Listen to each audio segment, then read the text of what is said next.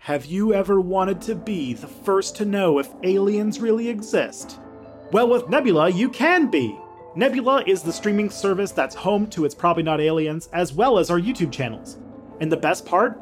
All of our content goes up early on Nebula. So when we break first contact with ET, you'll be the first to find out. That's right, you'll be able to listen to the next episode of this show before anyone else. Plus, we post bonus content that you won't find any other place. And the best part? By signing up for Nebula at nebula.tv slash probably not aliens, you're directly supporting the show and both of us. So don't wait any longer. Join Nebula today and be the first to know if this time it really is aliens.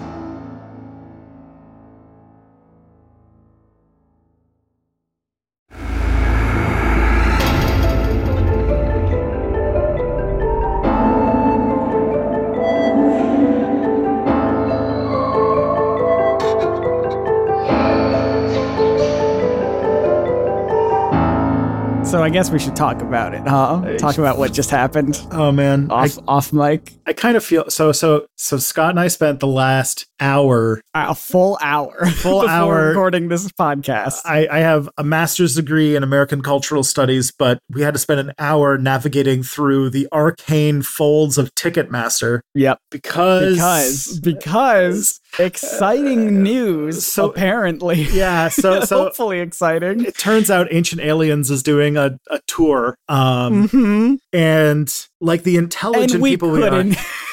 we could not Um, resist that opportunity. because one of them, one of the one of their tour stops is in Kalamazoo, Michigan, which happens to be not super duper far from where I live, and apparently also happens to be like the town you grew up in as a, like a little Oh, baby it's my old my old stomping grounds of Kalamazoo, Michigan. Well, really, I lived in Portage, but Kalamazoo is a much bigger city around that area. My old stomping grounds, as they would say, uh, and I get to go back there to to watch live in person in concert. I Yeah. hope their songs. Uh, Ancient Aliens. We got everyone's gonna be there. We got Giorgio Tsoukalos. We got David Childress. We got Doctor. This is the Octopus. thing. Doctor Tra- Doc Ock will be there.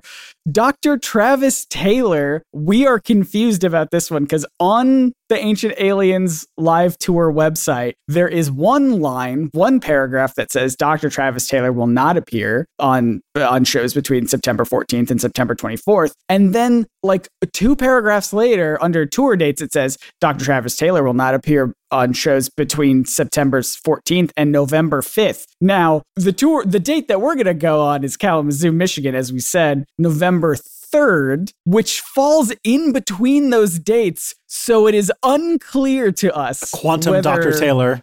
Dr. Quantum Schrodinger's Dr. Travis Taylor. Taylor. we will find out if if he will be there.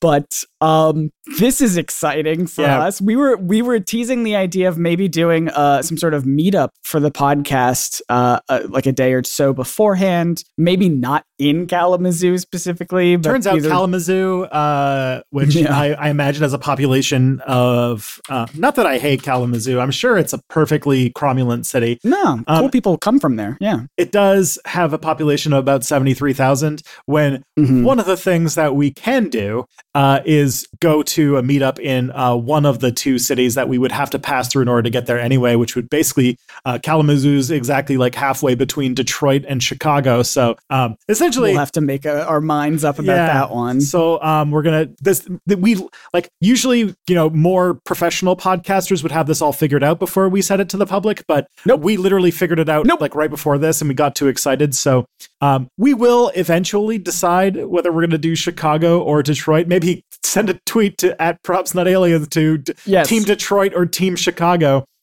Um, Maybe I'll maybe I'll put like a form on ProbsNotAliens.com. Maybe I'll have like a poll that's just like Chicago or Detroit. Vote vote here. And then you everyone can vote yeah, for for what city we should go to. Um I just think this is going to be fun. I just think it's going to be fun. We're going to we're to document it. We're going to vlog it. We're you know we're going to make a whole podcast episode about it, about Yeah, our and we could experience. probably record the first. It's probably not aliens where we will just be beside each other. That's true. Yeah. We'll be the it'll be the first episode where it's just where it's actually you and me in the same room together, and Probably not us in some sort of Airbnb trying to like Yeah. not not piss off the person who's like house who's trying to like just watch their uh watch Netflix in their living room. Sorry. like- we just we gotta talk about ancient. What, all they hear through the walls is us saying ancient aliens, and they know that we're here for an ancient aliens thing, and they're they're gonna think that we're not. They're gonna think that we're believers in it, and they're gonna be like, "Oh, these weirdos, these wackos that we have in our Airbnb." We need to get Ugh." pocket recorders and do man on the street things with people while they're like waiting to go in. Now I Um, know what you're wondering. Are we going to meet the people? And the answer is no, because we I don't number one, I don't think we could figure out how to do that on Ticketmaster. They had like a package for like a Get a meet and greet and a photo, but like I didn't even I didn't see those available, so it's possible they're already sold out. Um, but also I don't know if I w- I don't know if I would want to. Like it's already sort of like it's already sort of weird to give to directly give these people money, but then to also give them more money and take a photo of it. Yeah. of- If they if they them. do like uh like when I saw Penn and Teller in Las uh, Las Vegas, they did a sort of like Mhm. meet and greet afterwards. And if they do something like that, I'm sure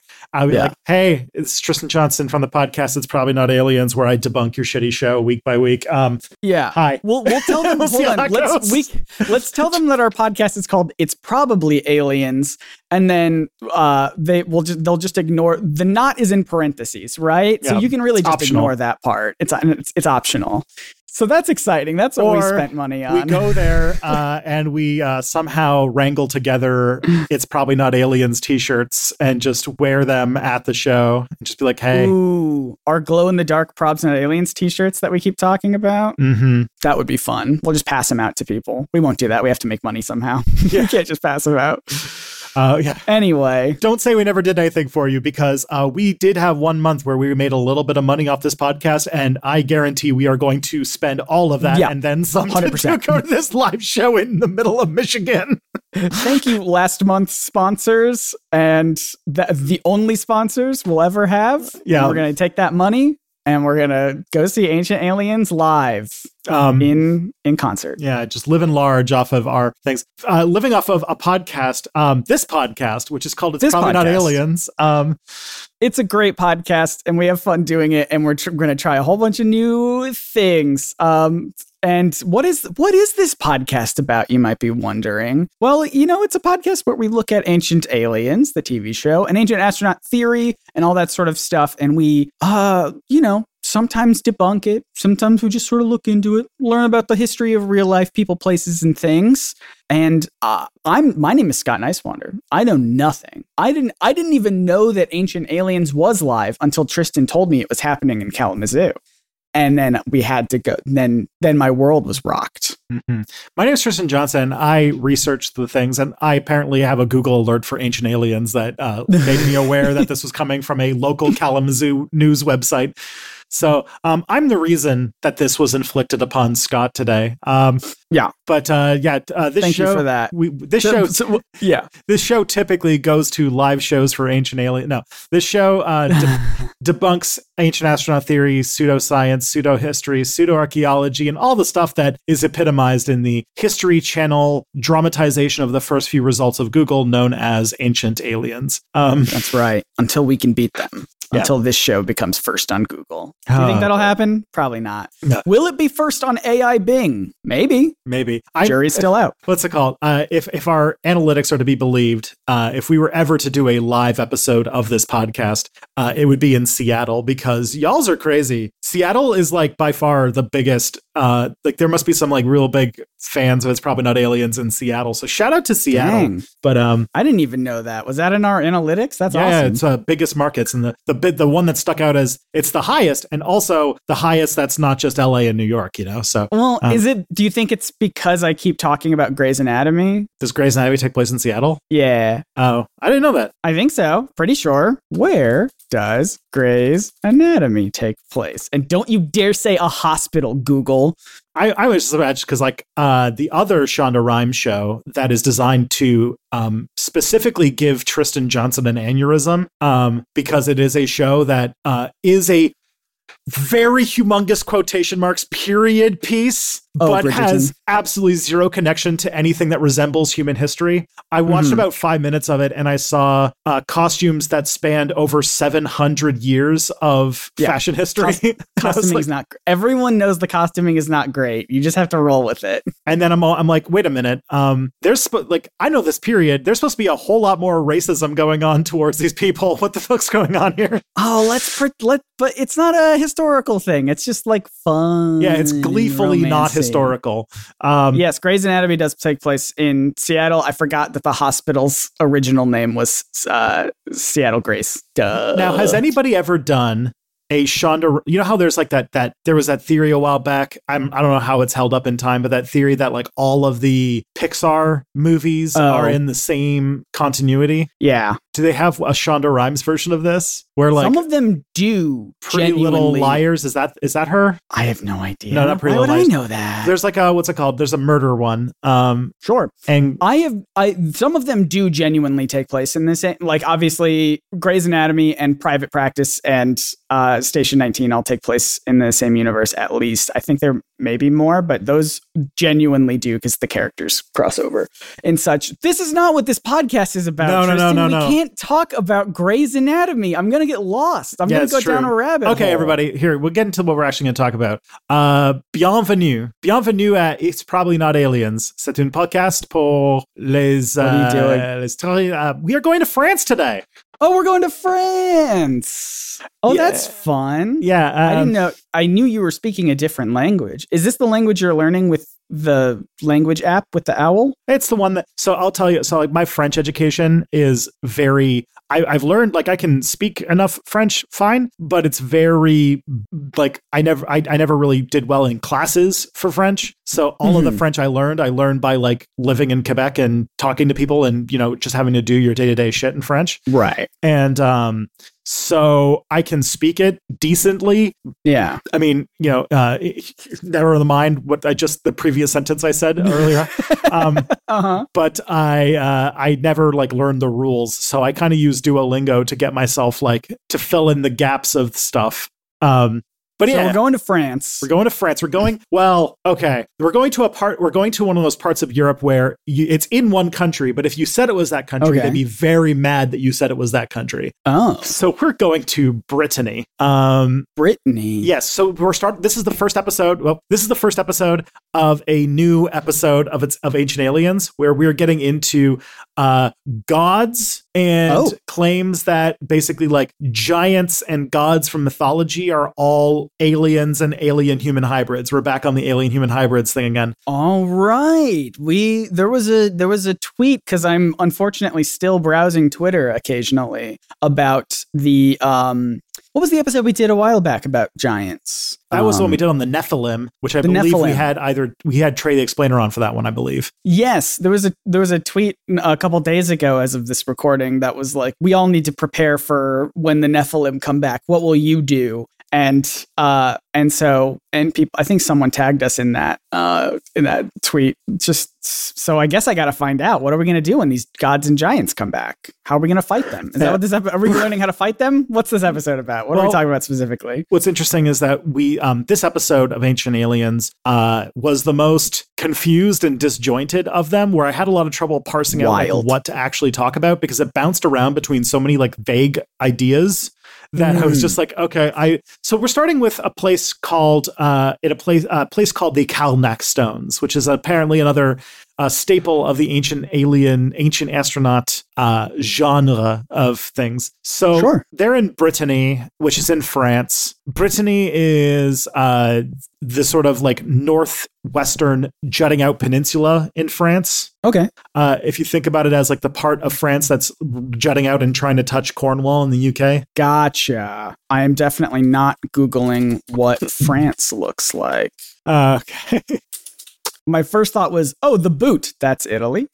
Um. Oh yes, I see what you're talking about. Yeah, yeah, yeah. So yeah, Brittany is um, Britain. So, according to ancient aliens, these Carnac stones, which I gave you a picture of, if you see in the thing, uh, yes, I'll describe them in a second. is a group of stones that they believe might have been a way of communicating with extraterrestrials. They pulled out all they pull all, all the classics. Like, look at this Yeah. line. They can all see from be seen from space. Like, or what's it called? They can they, they can't be seen from space, Mm. but like they can only they show these patterns that can only be seen from above. Um, oh, I see. And that it apparently has a geometric arrangement that predates the Pythagorean theorem by over 2,000 years. Whoa. And so they decided that this means that it's either a marker for aerial vehicles, either it's a it's f- the French Nazca lines, uh, or it's uh, just emitting energy. And we've talked about energy in the past. And it's just, it's just just the energy. concept of energy. Yeah. Yeah. And so they believe that it was made by humans, Sure. but with the guidance of extraterrestrials in some capacity because of all of its sophisticated. because of how Math. cool it is. Let me explain, let me describe these to people. Um, so what I'm looking at in this photo is is an aerial photo. So you can see it from above. There's a lot of what appear to be white stones sort of uh like just one by one in multiple lines. Um, not exact uniform like columns necessarily. There's some like broken space between them, but it honestly, if I were to like paint you the uh, a picture of what it genuinely looks like in like modern terms, it just it looks like a graveyard. Like it looks like these are headstones of and and yeah, they're just like headstones like next to each other in lines in like in this big lot. It just sort of looks like a graveyard to me, but They're I don't know, called- but maybe maybe it's not. Yeah, they're called the uh, the Alignement de Carnac, um, or the the doesn't really translate super, but the the the Carnac alignments. Alignments. Okay. Uh, I'll kind of give you I'll give you another picture because um, they're bigger than they look from the sky. Um, okay. because they are That's fair. That's Yeah. fair. I the, the sense of scale is hard here, but I guess they must be big because there are some buildings around here. yeah they're they're decently big stones. Uh, So and they're like they're like taller than people are. Yeah, yeah. And there's over Yeah. 3,000 people or over 3,000 of these types of standing stones all over uh, Brittany. And they're, um, they include things like that, which are stone alignments. But um, as Ancient Aliens also talks about, they also have things called dolmens. They have things called tumuli and also just single standing stones. And these things are all over uh, Brittany, but they're also found in some of the moorlands in the UK, and they're Hmm. found in uh, they're found in um, Scandinavia. They're a, they're they're they're a, noted thing, and what they are, what they actually are, uh, is that they were stones that were erected by uh, people in pre-Celtic uh, Brittany between the years Okay. of 4500 BC and 3000 BC. So these things are older than Stonehenge by like thousands of years. Wow. Um, they date back to the Neolithic era, so they were like Stone Age humans doing this. Well, they'd have to be for stones, for stonework. Yep. Stone. Yeah. Once That makes sense. once stone was gone, uh, they mo- once they moved to the we the had no more stones. Yeah. That we were out of the Stone Age, Bronze Age. That's when we ran out of stones. Is when the Earth stopped having stones. Yeah. Um, there's a great British skit that's about um like it's a stone knapper who's getting a bronze like initiation day where like the, the guy from bronze is coming by to teach them how to use make stuff out of bronze instead of stone. And he's like being Oh, like, yeah. like he's being awesome about like stone was fine for like you know or stone was fine for my dad and it's fine for like people before me. Why do I have to move to bronze? yeah. Um, but yeah, th- this this this place though the the Alignements de Carnac are um, are basically the largest known collection of standing stones on Earth. Um, it's these Yeah. lines spread across about three kilometers, and I'm realizing I have to turn that into uh, That's close enough. Kilometers in miles in in America miles, 1.86 miles. Mm. Okay. They're broken down into major stone ro- uh, rows called Ménec, Kalmit, Kalmechio, and uh, Kerlescan. So there's various different beliefs about what these things are. One of the most famous myths about them is that the wizard Merlin turned a group Huh. of Roman soldiers into stone, and that that's what the the the stones of Kar- uh, Carnac are. Oh, cool. But uh, Good they- on you, Merlin. Yeah. But uh, what they are actually made of is granite. Uh, granite that's been uh, taken from local outcroppings of stone in the region. Like they weren't quarried or anything like that. They were just moved and aligned in a certain way. Um, okay. Some people say that they were created by aliens or as a way to detect earthquakes or to look at the skies. But really, Oh, like if they fall over, you're like, mm, guess it was an earthquake. ground's ground shaken. Yeah. But it does seem that the actual determination of what these things were for is actually not 100% shown. There's some that think it might be a man made calendar, or they might be Oh. a funeral. Uh, they might serve some sort of funerary purpose, which would make it a Oh. huge necropolis. Um, That makes sense. That's sort of what I what I said. mhm. The more widely recognized, though, is that it is a funerary practice. So this is this is a this might be a a, a necropolis or graveyard Yeah, because it's Wow. old enough that uh, very few of the bones, if any, would have actually survived. that makes sense. You did say it was quite old. hmm Yeah, if you Uh, think about it, when it was built, uh, built in 4500 BCE, that puts it at nearly 7,000 years old. Yeah, Which yeah, is that's old. Very old. That is that is uh, older than the pyramids. That is very old. Extremely old. Yeah. Mhm. The only thing that we see that is like close to that in age is something like Göbekli Tepe in Turkey, which is um, we talked about briefly in our our um, our episode, our two parter on Graham Hancock, but we'll probably probably return to in an episode in the future. I think somebody mentioned that they were watching Ancient Aliens and came across a Göbekli Tepe reference, so we'll get there. Ooh, we'll get there. Mhm. The other things that are in this area, though, are uh, broken down into essentially three major types of of neo uh, Neolithic stone crafts. So basically, uh, people in the Stone Age in this period, in this sort of pre-Celtic period, like all these people, like uh, Britain, Britanese people and uh, people in like the UK and in Ireland, were like the progenitors of Celtic culture, uh, and Mm, they had a habit of moving big rock and putting them in places. they love that. Mm-hmm. That's like their favorite thing to do. Well, they didn't invent TV yet. They didn't invent streaming services. Exactly. Uh, so one of the things that they make is something called a tumuli or a tumulus, which is a mound of earth and stones that are raised over a grave. Uh, and in Carnac, there are some uh, really large burial mounds there uh, that date to around the same time as the alignments, known collectively as the uh, the Carnacean tumuli. Mm. And they think that these were probably the burials of elites. Some researchers actually call them divine kings. Oh, I see. The big the big shots were Mhm. buried here, potentially. Yeah. And uh, they've gone by the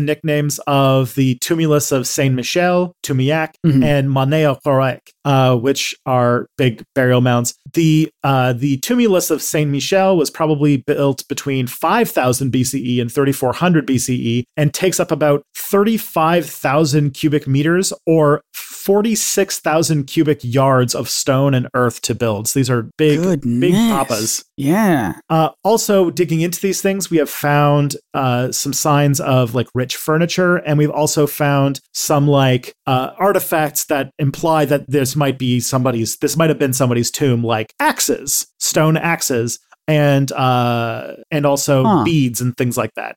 Why Typical- do those point to? well, because uh, in a lot of in archaeology, you can typically find that a lot of power important people were typically buried with their prized possessions. Uh, and if you were somebody very powerful, you would tend to be buried with more of your uh, stuff to show how powerful you were in life. So they dig up this Oh. thing that is typically we've seen in other places used as a burial site and find lots of axes and find lots of like like things like beads and such. And that implies that Mhm. there was probably an important person or important people buried there. People just loved axes. Mhm. They were like, look at how cool my axes are. Another tumulus was found to have over a hundred stone axes and pendants and Dang. beads. So these are huge things. These are like these are I pretty didn't big know deals. axes were so important. You That's think- so? uh, yeah. Think about it in uh, in context of that time. In the times of stone knapping, you don't have swords yet, so metal's not a thing. Don't got swords. So an axe uh, doubles as a uh, survival tool, as a hunting tool, and as a weapon. Yeah. So it is everything. And I got a hundred of them. Mhm. That's how important I am. Precisely. Uh, another kind of construction that shows up here are things called dolmens. And dolmens, are a kind of construction that shows up across the world. It's when you take two two stones and then put a big stone on top of it. So Yeah. Like a Stonehenge looks Yeah. like. like a Stonehenge. Yeah.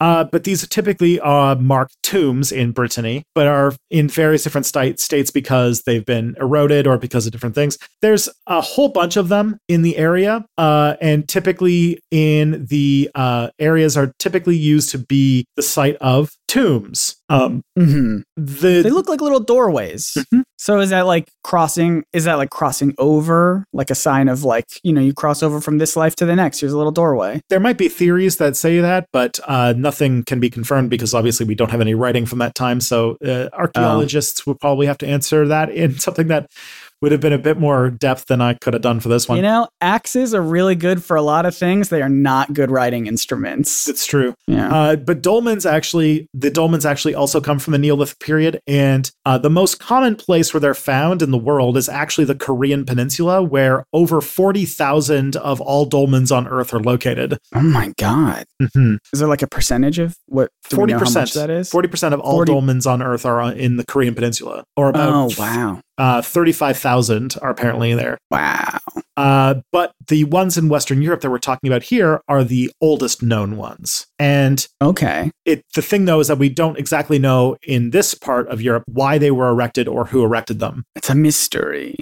So that, that so these things also exist in the region, and the other are things called uh, menhirs, which are basically just standing stones, upright, solid, straight stones. I'm getting that the stem, like m- men, has to do with because there's dolmens, there's menhirs. You like Is stone men, men? is men a stem word for like stone or rock? Could be. I believe these are coming. These come from French for the most part. So so it could be mohir, mohir. I don't know. Um, the thing is that these words don't really sound like French. They're No. Uh, so I, I'm Well, not when I say them, for sure. I'm not exactly sure where the uh, the uh, etymology of them. Dolmen is apparently a French word that replaced the English archaeological term cromlech. So Oh yeah, I've heard of those cromlechs. you have Oh, okay. of course I have it.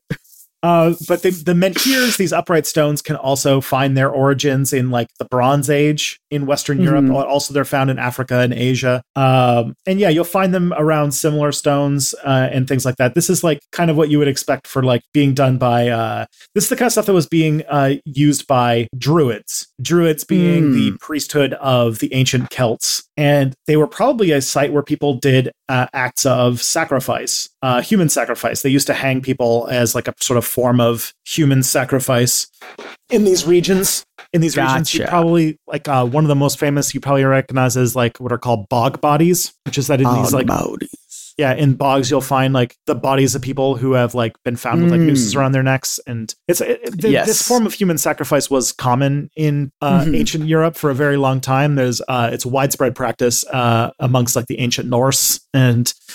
These Yeah. people were all slightly connected with each other. Huh. Uh, here we go. The word menhir was adopted from the French by 19th century archaeologists and is a combination of two words from the language Breton, which is main and Hmm. here. And Breton is the language spoken in Brittany, and it's actually closer to, um, it's closer related to Celtic than it is French. Which, which means it has more like um, linguistic ties to like pre-Christian Europe or pre-Christian uh, Britain. Hmm.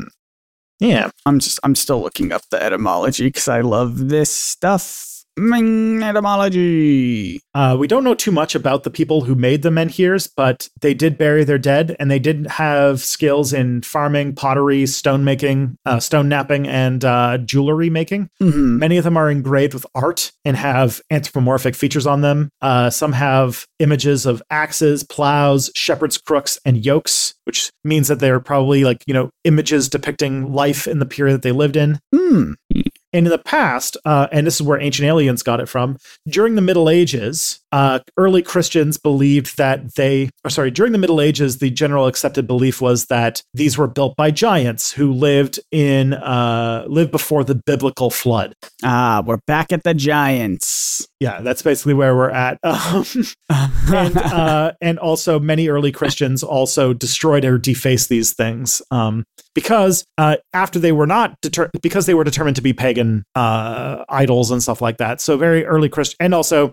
There wasn't as much respect for history back then, like how uh, parts of the Colosseum were torn down to just build buildings in Rome. Uh, they would tear these things down to get stone to build other things. So, we just need we need stone. Mhm. Where are we gonna get some? Well, here's a bunch right here. Yeah. The only thing that we can really tell about them is that these um that they likely were seaborne people because we tend to find these menhirs around coasts or on islands or on peninsulas, like like Hmm, Brittany.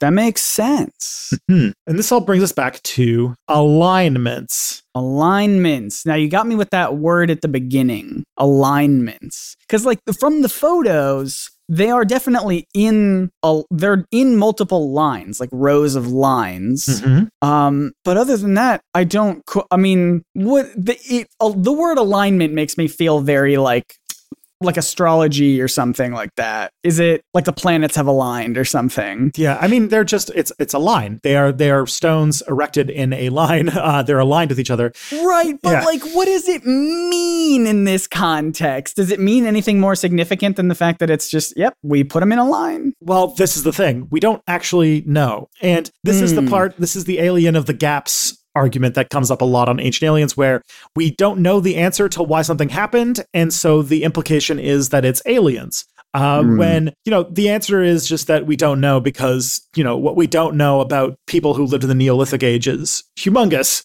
Um, 19th century people Mhm. describe them as a temple and that they might have had spiritual significance, but uh, as far as I can tell, that any things to think that they aligned with like planets or stars have fallen flat.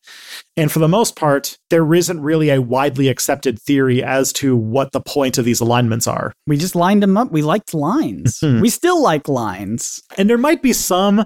Uh, I mean, we can get into this like a little bit, but like uh, a lot of the claims of ancient aliens uh, that like claim like they knew about Pythagoras and Pythagorean theorem. Uh, my two answers to that are one, it would not surprise me if they knew about those kinds of things. People who are able to move stones like this Yeah. probably had some idea of tri- uh, uh, like you know Pythagorean uh, stuff.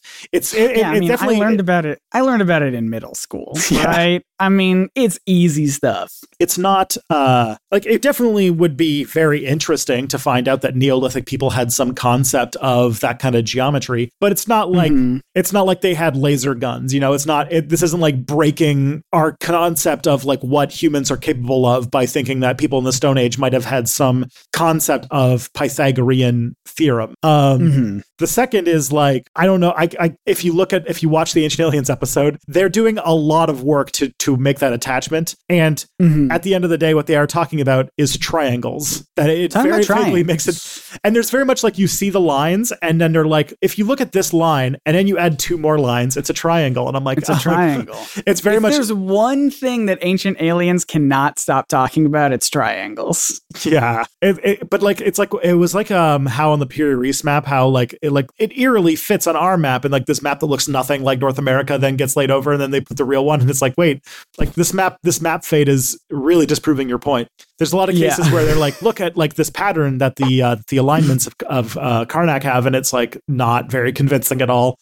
Um, hmm They have to have to go to edit some sort of like warp tool to be like, yeah, if you if you don't pay attention to how we're editing this, it definitely looks legit. Mhm. And even if it is legit, like it would not surprise me that even without having to know advanced like trigonometry or, or I guess that's basic trigonometry, but without having to know anything about trigonometry, the idea of making a uh, a shape that's like a triangle where each side of the triangle is a side of a square is not a wild like Yeah. it's not a wild thing to be like an aesthetic symbol that somebody thought of.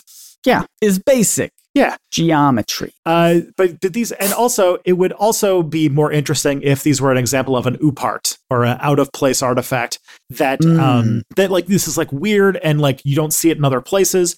But really, it's the biggest example, but it's not the only example. And the fact that they exist in other places uh, with similar types of design show that there's at least a context for it that makes a lot of sense. Uh, Mm. Stone rows have shown up in all sorts of places and have lots of different types of designs. And they do seem to show a pattern that probably show the migration patterns or the sort of as we as I mentioned, they were probably um, they were probably uh, tied to the ocean or tied to the sea in some way.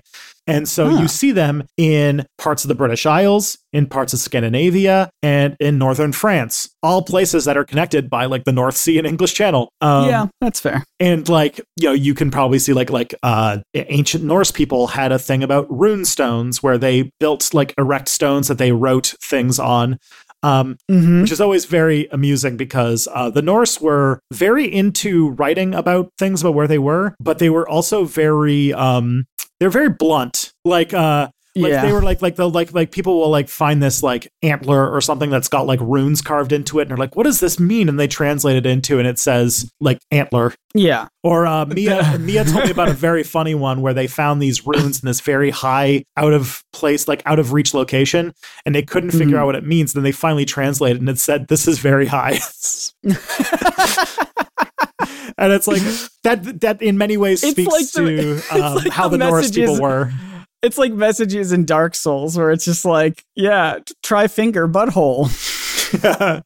it's it speaks a lot to me it, it speaks a lot to the um to the very direct minds of the of the ancient norse but it shows that like Yeah. these kind of like stone monolith things are uh, are fairly Yeah. common in these sort of culturally contiguous regions around here Oh yeah, I mean to talk about another show that I think I've mentioned once or twice around here, Outlander is the the whole thing is magic stones, Craigh na Dun uh, in in Scotland. So yeah you can't go like i've been to the uk like you can't go around the uk without finding old druidic stones that like uh Mhm. I remember because I went and saw some, and then when I saw them, uh, all of a sudden I was like, you know, like walking around them, and then uh, there was some sheep just hanging out, and I was like, oh, hi just sheep. sheep. Hi sheep. Sheep love. Wait, hold on. Do you think the sheep put the stones there?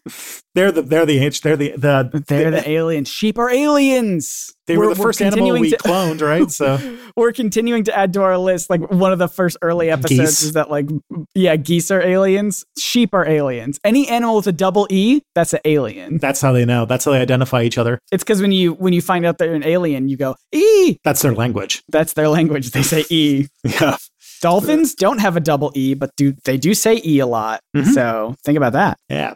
Uh, and I thought I would also use this as an opportunity to talk a little bit about the region because Brittany is a very interesting uh, place that uh, doesn't, I feel like, um, in some of the ways that, like, in Europe, we have, or outside of Europe, we have this idea that a lot of European countries are cultural monoliths. And when we think of France, we think that everybody there is French. Uh, Yeah. I'm hoping that there's a lot of places where, like, or you would probably guess, like, we know in the English world, like, we know in the UK that there's Scotland, there's Ireland, and like, there's Yeah. the Welsh, and then there's like, there, if you want to give it more granular, like, different kingdoms in England, like, like Cornish people have a completely different culture and their own accent, and like, Yeah. it gets it gets all very complex. But then when it comes to other countries in Europe, we don't think of it like that. When you know a lot of places do you have him. Uh, probably the most famous that you probably that you might know is that in Spain there's a whole bunch of like different nations within Mhm. Spain itself, like uh like Catalonia or uh, the Basque region or um Yeah.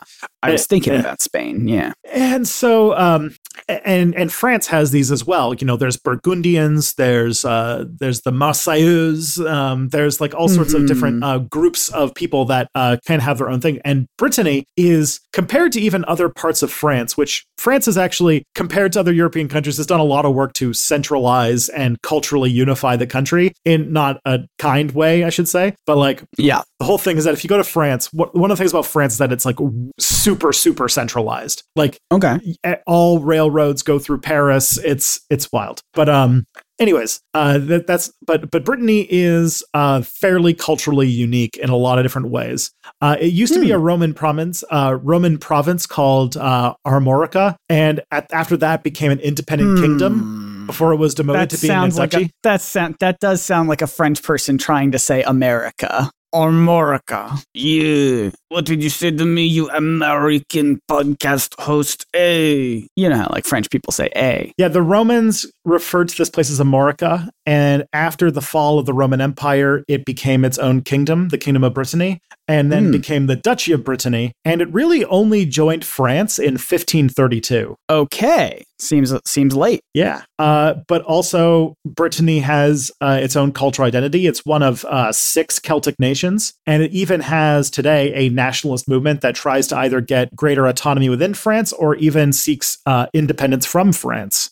Ooh. Yeah. Uh, it has a cultural mix of being both Celtic, but also it was a site where a lot of Viking invasions happened in the 10th century. So there's a Hmm. strong, uh, like the whole northern coast of France had many like Viking raids, much like in Britain. And so Yeah. uh, there's a lot of like Viking uh, stuff in, i intertwined with it. Hmm In the 14th century, the English kings also tried to claim the French throne, and in the Breton War of Succession, they Mhm. tried to use the they tried to use this uh, to instigate a fight between the House of Blois. Blois. Yeah, don't you know the House of Blois? The House of Blois. Yeah, I know it. I tell you that I once got laughed at by my in-laws because I um I, I re- referenced to a street called Joliet Street, and they were like, "That's Joliet," and I was like, "The Louisiana Purchase was a mistake." Um, That's funny. But uh, so the House of Blois fighting with the House. Was Of there another house?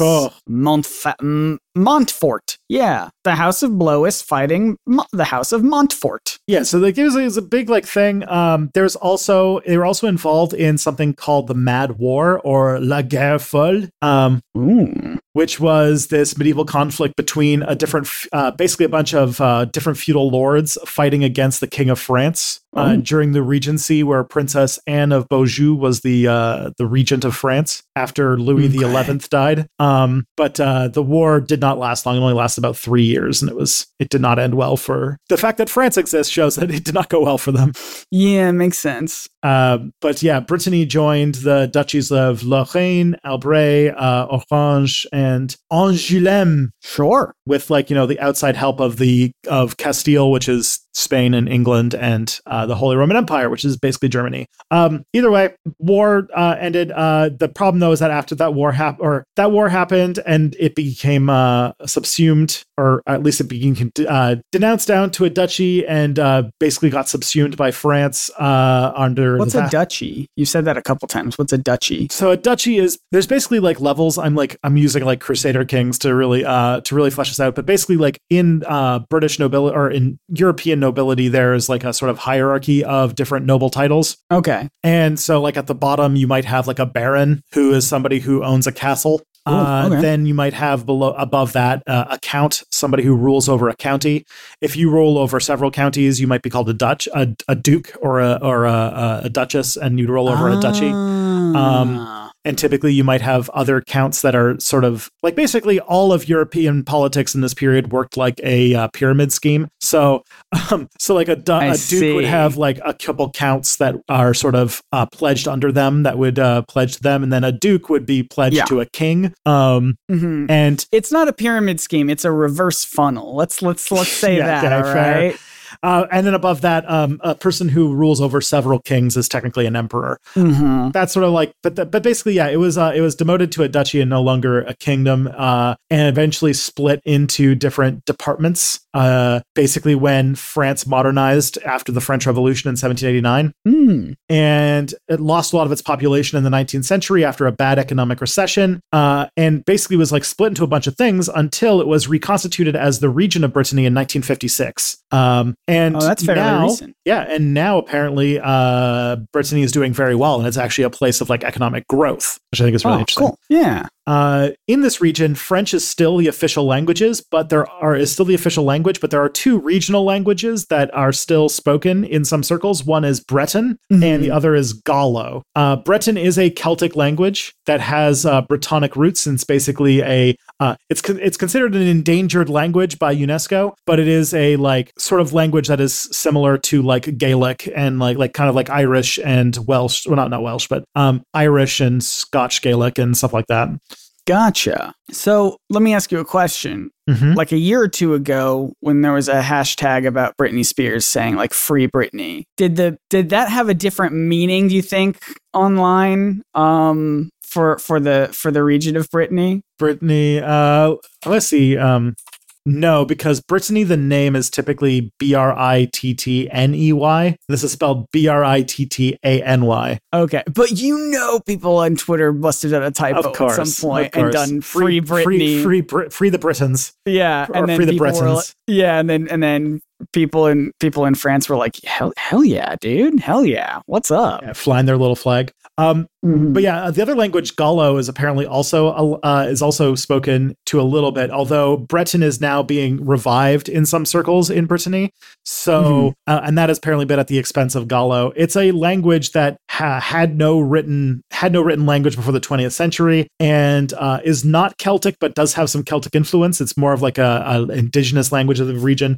and it's estimated to have as few as 28,000 and as many as 200,000 speakers. And you can take it optionally in school there. Cool. Let me see if I can find its roots. Because uh, I wonder if it it. has anything to do with um, Tap into your ancestors. Because Yeah. uh, a lot of like what would be today France in like Roman times was called Gaul. Mm. Uh, it does seem to. Oh, it does seem to have. It's a Romance language as well, just like French. Okay. What makes something a romance language? Uh, basically, sounds sounds hot. uh, it usually it has origins in Latin. Oh, I see. Uh, so like your uh, so yes, so like Italian, Spanish, Portuguese, and uh, French, uh, and Romanian for some reason are all like Romance languages. Hmm. But that's like that's sort of the that's sort of the region. Um, the site itself is apparently like uh, the the the Alignement de Carnac is still a controversial site, mostly because. Uh, in an effort to preserve it, the authorities have essentially made it so that you can't visit it. They've walled it off, or they've, they've Oh. blocked it off, and okay. uh, that is after many centuries of it basically being neglected and sort of falling apart due to erosion. Mm. Even though it's been like, you know, uh, there's been people writing about it since the 1700s, and it's like a very Yeah, famous part of like the prehistory of Brittany. Yeah, it's been around forever. It seems like, but I Mhm. guess I mean, I guess everything will, you know, everything turns turn everything washes away through time, Except for rocks, I guess. except for rocks. But I guess they're are. But are they arguing that they that they are that they're trying to protect them because they're Try to protect people Fragile? from going there and knocking them over or just adding to the erosion. They- They started Yeah. protecting the site in the 1870s, um, but it still has a lot of like restrictions on public access. I think you can still Mhm. go, it's just tougher. Um, you gotta know a guy. Yeah. A- And, yeah, it was just sort of like public land that was then bought up by the French government in the early 20th century, uh, redeveloped, and uh, and now has um, has deteriorated even more because of tourism. Lovely, Hmm. um, but they changed that because uh, they restricted public access in 1991 after launching uh, after the the Heritage Ministry launched Mission Carnac uh, and focused on fo- on developing scientific and technical studies of their plan and and uh, trying to figure out how to conserve and develop the area. Mhm. The problem, though, is that the restrictions of public access, where this was land that was used for like grazing and that was used by like, uh, and also uh, by like, you know, taking this under the French government, the locals have wanted to be involved in its uh, maintenance and restoration. And there's been debate over like what role locals should have in their own cultural heritage. Mhm. And so apparently this is still a topic of debate amongst locals and groups within yeah. the Carnac region. Uh, but I did find out That that, uh, one of their conservation uh, tricks has been that they actually have been allowing locals to graze their sheep there in order to control uh, the, The uh, control the weeds and stop the grass The from sheep. eroding the. Yeah, It's them. It's their home. They're claiming it back. these are these are our rocks. We put them here. We're the sheep that that th- we're aliens. That's basically their confession that they're aliens. yeah. The sheep they didn't want to go there to graze; they wanted to go home, and they know that's Mhm. where the energy is. that's where the energy is. Good job, sheep. We're on to you. But yeah, that's that's the that's the Carnac alignments. There wasn't a whole lot that Ancient Aliens claimed about it, but I thought it was like this interesting little uh, tidbit cool. of French and like you know European history that uh, I don't think we've gone to France before on this show, so I thought it was cool to I don't cover. think so. No. First time going to France, and we uncovered a bigger conspiracy about sheep. Yes, this is uh, this one goes all the way to the bottom. Oh no. The sheep were there to control the weeds. Weeds also has a double E in it. Plant aliens? Weeds You are invasive, or no, they're not invasive. Weeds are usually native plants trying to take rid of your invasive plants. But Um, Mhm. yeah, so you know, you smoke weed and you see aliens. Think about that. Yeah. I wouldn't know. I've not, I don't, my body is pure for the Lord. Thank you so much for listening to this episode of Probably Not Aliens. If you liked it, you can follow uh, this show at Probs Not Aliens, where we are going to post a lot of, pres- presumably a lot of updates about our plan to see the show live and where Yep. you can find us. And if you want to go hang out with us and and whatnot. But until then, if people wanted to hear more of you and even see you, Oh 'Cause This this doesn't have an audio. This doesn't have a video component. This podcast it's only audio. But if they want to Mhm. see you, Tristan, where can people go do that? Uh, they can go to Step Back on YouTube or Nebula. It's a place where I talk about history and why it's important for understanding the world today. I have a pretty successful recent video about Meatball Ron and why Meatball Ron is not a good guy and the bad ideas, Mhm. the dangerous Mhm. ideas that he's putting forward. Uh, Scott, if I wanted to, I don't know if it'll be out by this time, probably. Uh, if I wanted to Probably. know about YouTube plagiarism after Yep. um, somebody's been Illuminati on the internet, uh, what, what, what, where would I go? Uh, you can go to my YouTube channel, NerdSync, N E R D S Y N C. You know, I was like, I'm going to make shorter rapid fire videos. And then this very first one I'm doing ended up ballooning to over 30 minutes long. Scott. It's it's just it's because it's about creativity and art and editing and like All how of your videos about creativity and art and editing. But how can I not talk about that for so long? I'll make I promise I'll make shorter ones later. Emily needs to come down and spray you with a bottle of water every time you take too long on these things. and then if you want to continue supporting this show, you can do so at uh, nebula.tv slash probably not aliens. You can listen to our uh, an episode early. Yeah, next week's I, episode will be Yeah. out now as you're listening to it's, this. it's up now, presumably, if I edited it in time, hmm which usually I do. So go check it out. And thank you to everyone for writing reviews of the show. Did you know I've been getting emails about this? If you listen on Spotify, it asks you like after each episode, uh, like how did you enjoy that episode? And I guess we can prompt Spotify to ask people specific questions if we wanted to, like per episode. Um, so maybe I'll ask people. Maybe on Spotify, I'll be like Detroit or Chicago. I feel like we're going to be starting some sort of Midwestern civil war over this. We're going to start a war.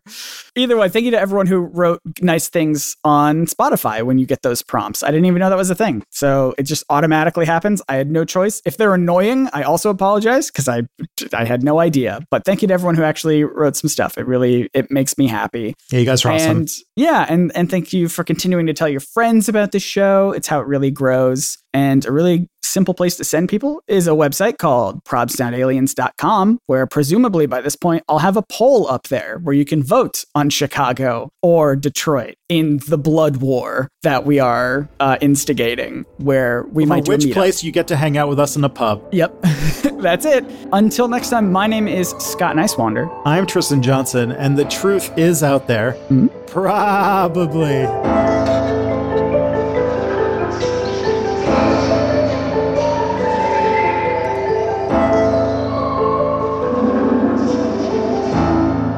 I, I had to do that one. You had to do it. The sheep made you do it. It was orders from the mother sheep. Oh no.